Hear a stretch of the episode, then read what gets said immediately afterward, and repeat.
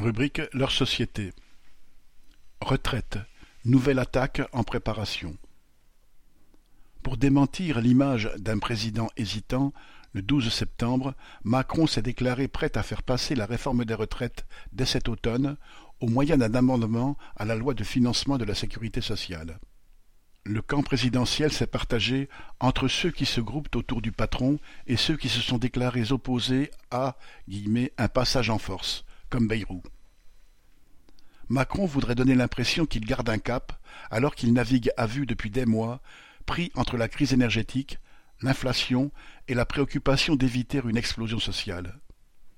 Il est aussi à la recherche de pistes pour faire payer aux travailleurs les dépenses d'indemnité inflation, de remise carburant ou de bouclier énergétique qui ont toutes fini leur course dans les caisses patronales.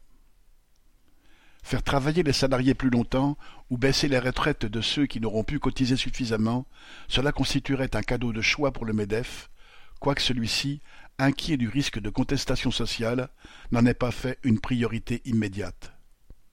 Cela permettrait à l'État d'économiser sur les pensions de ses salariés et aussi sur les impôts et taxes affectés en tout ou partie aux retraites, qui représentent 14% de leur financement total, près de 50 milliards d'euros par an.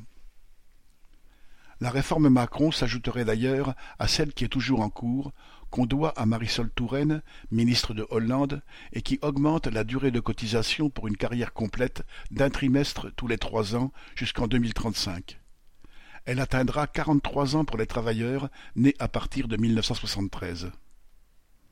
La NUPES, qui critique le projet de Macron, ne combattra pas l'application de la réforme Touraine, adoptée en 2013 grâce au vote d'Olivier Faure et de ses amis du PS et avec l'abstention des députés écologistes, deux des trois principales composantes de la NUPES. Autant dire que ce n'est pas en confiant leur avenir à une future et hypothétique majorité de gauche que les travailleurs mettront fin à ces attaques incessantes. Seule une mobilisation de l'ensemble du monde du travail permettra d'ouvrir d'autres perspectives. Sacha Camille